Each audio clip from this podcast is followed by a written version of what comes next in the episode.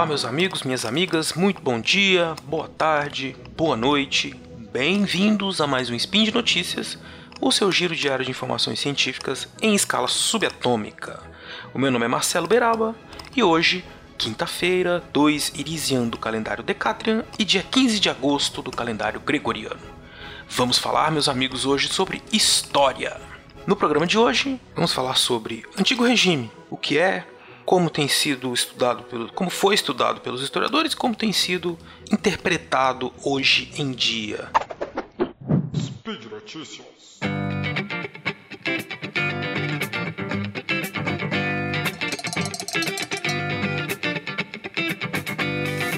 A primeira coisa que eu queria falar com vocês é sobre o antigo regime que a gente aprendeu na escola.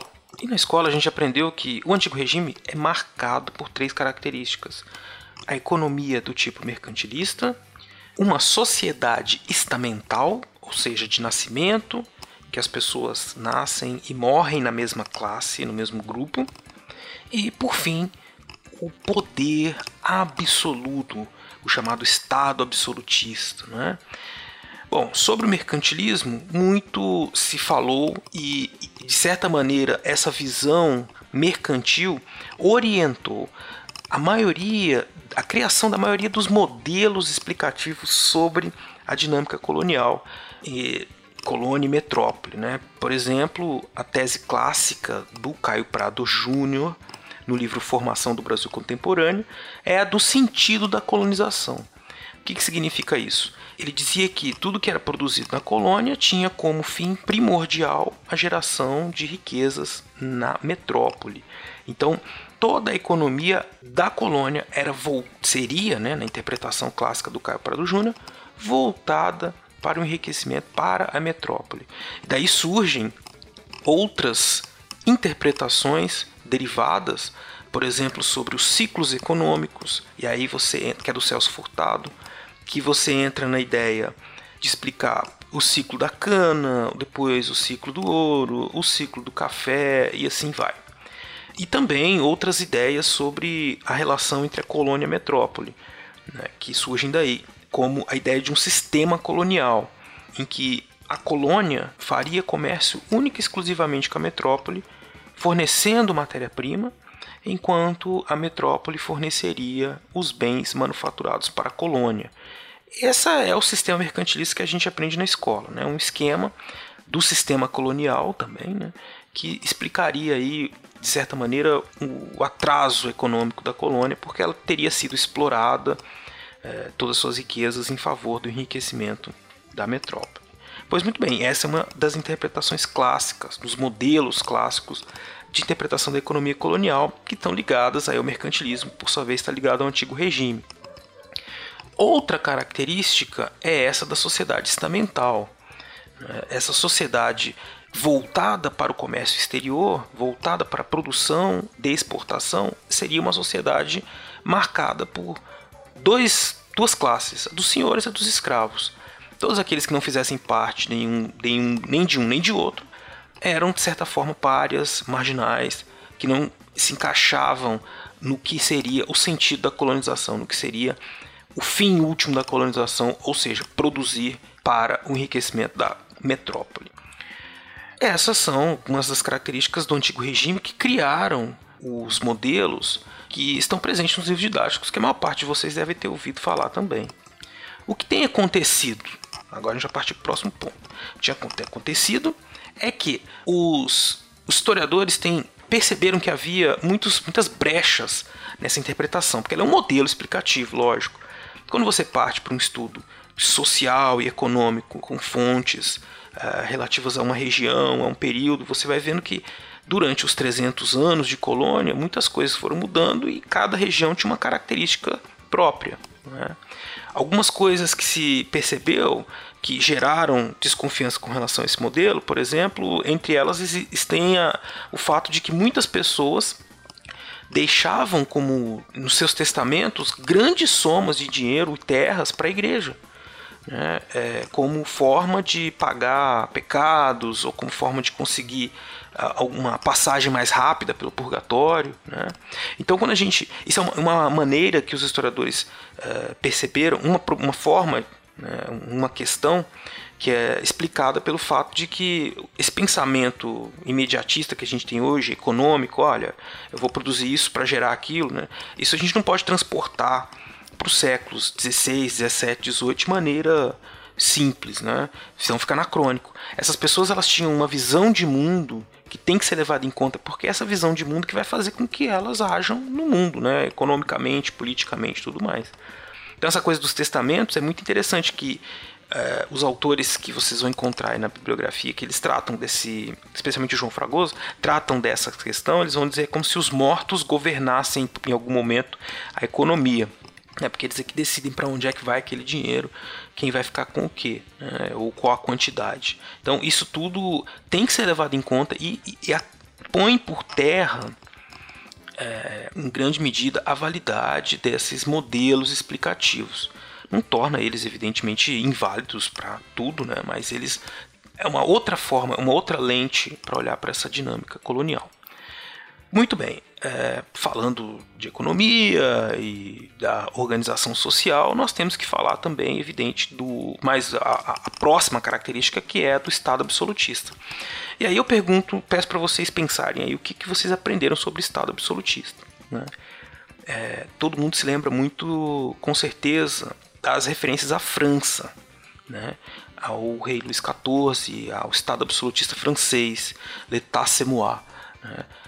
Isso, evidente, está lá presente, mas é muito característico da França também. Os historiadores portugueses e brasileiros têm percebido, e espanhóis também, têm percebido que este modelo também podia ser problematizado. Né? Como é que funcionaria um sistema com o poder absoluto do rei, sendo o Império Português, o Império Espanhol tão vastos e atlânticos, né? transatlânticos? Como é que isso poderia acontecer? Como é que se dava essa dinâmica do poder real com os seus súditos? E o que os historiadores têm percebido é o que? Que a monarquia, a monarquia portuguesa, o Império Português, ele era polissinodal. Em muitos documentos do século 17, 18, especialmente 16, 17, vocês é, foram encontradas referências, inclusive, a, a, uma ideia de repúblicas dentro da monarquia. Né? O que significa isso? É uma monarquia formada por muitos, muitas câmaras né, muitos é, locais que, evidente, não são independentes, mas que têm uma certa autonomia. Né?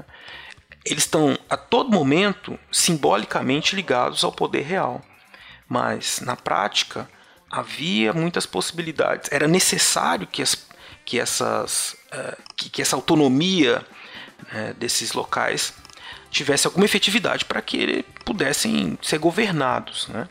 Então foi feito toda uma crítica a essa interpretação do Estado absolutista, substituído pela ideia de uma monarquia polissinodal, é, de base católica, né? então o poder real vindo diretamente ligado ao poder divino, né? é, monarquias constituídas então, como eu disse, por vários reinos ou em algumas fontes até repúblicas. O rei era a cabeça do corpo social e esses vários reinos eles tinham as suas regras, as suas necessidades próprias. Imagine que o Império Português não vinha só para a América Portuguesa, né? Ele também estava presente na Ásia. Todas essas regras elas eram coadunadas, é, elas eram pelas regras, elas eram referendadas por editais, é, pelas regras e pelo, pela coroa. Né? O que, que significa isso na prática? Significa que o poder real, que é absoluto, né, ele é absoluto em termos, porque ele é uma autoridade negociada. Né? Então, isso reflete na prática nessa configuração de autonomia que eu falei para vocês. Esses súditos que estavam aqui, ou na Ásia, eles tinham a noção de que eles estavam fazendo um serviço em nome de Deus, em nome do rei, mas em troca eles esperavam um reconhecimento qualquer. Esse reconhecimento vinha com uma concessão de uma mercê, com a concessão de um, um benefício para aquele indivíduo né, que estava prestando favores para o rei. Podia ser evidente o que todo mundo queria, um título de, de nobreza, né, mas isso acontecia pouco. O que era mais recorrente era a pessoa conseguir terras, conseguir o direito de explorar um determinado atividade, uma determinada atividade econômica, conseguia um, um, um cargo público, como, por exemplo, fazer parte das câmaras municipais, ou é, fazer algum serviço para o rei diretamente, né? Isso ele se você fazer esse serviço, você por mais que você não tivesse que efetivamente trabalhar, né? Você conseguia um status social, né? Porque era como se você tivesse premiado pelo rei e fosse um escolhido para fazer aquele serviço. Né? Então isso tudo tinha uma relação e um significado que foge só daquela recompensa de física, material. Ah, vou ganhar dinheiro servindo ao rei. Não, eles queriam o dinheiro, eles queriam as terras, eles queriam status. Né? Tudo isso fazia parte dessa negociação entre o rei e os seus súditos. Então a relação, a gente muda um pouco esses vetores. Em vez de pensar só num rei absolutista que só manda, ele manda, mas ele precisa que os súditos reconheçam sua legitimidade na prática e obedeçam. Né? Esse reconhecimento vem por um caráter, por uma visão religiosa, por uma pela base católica de organização da sociedade, mas também pela perspectiva que esses súditos tinham de conseguir alguma mercê real. Em suma, o que nós temos feito o que os historiadores têm mostrado é que esse esquema, a colônia, a metrópole, a relação de dominação de uma sobre a outra, é muito mais complexo do que uma do que pode aparentar, né? Havia uma distribuição de poder, então o sistema absolutista, não chamar de absolutista, né? o rei evidentemente é o corpo, a cabeça né, do corpo, mas havia uma distribuição de poder entre a metrópole e as conquistas. Isso é importante também, né? A gente falar de colônia e conquista é diferente, mas a gente fala disso em outro dia. Uh, havia essa distribuição de poder, o que hum, é, não, não, não deixa espaço para que a gente tenha essa, a mesma visão de sistema colonial nessa relação metrópole-colônia. Os municípios eles tinham um autogoverno, eles intervinham na economia de alguma forma. Há uma conexão e uma complementariedade entre essas esferas, né? entre a esfera é, central que seria representada pela coroa portuguesa, Portugal, a metrópole, e essas múltiplas esferas locais. Né, elas não eram totalmente independentes, elas tinham uma autonomia negociada justamente pela necessidade que o rei tinha de fazer com que aquela, que aquele sistema funcionasse de alguma maneira. E por hoje é só. Deixei para vocês o link de um texto do João Fragoso, que é um professor da Universidade Federal do Rio de Janeiro, que explica com riqueza de detalhes todo esse esquema que eu trouxe para vocês aqui. Deixe lá no post uns comentários, elogios, críticas, perguntas. É, esse é um tema que geralmente deixa as pessoas bastante confusas. Como é que o, absoluto, o poder absoluto pode ser dividido, né? Então vamos dialogar ali no, no, no post do episódio, que vai ser interessante. Eu gostaria de lembrar também que esse podcast só é possível de acontecer por conta do seu apoio no patronato do SciCast, tanto no Patreon quanto no Padrim. Um grande abraço a todos vocês e até amanhã!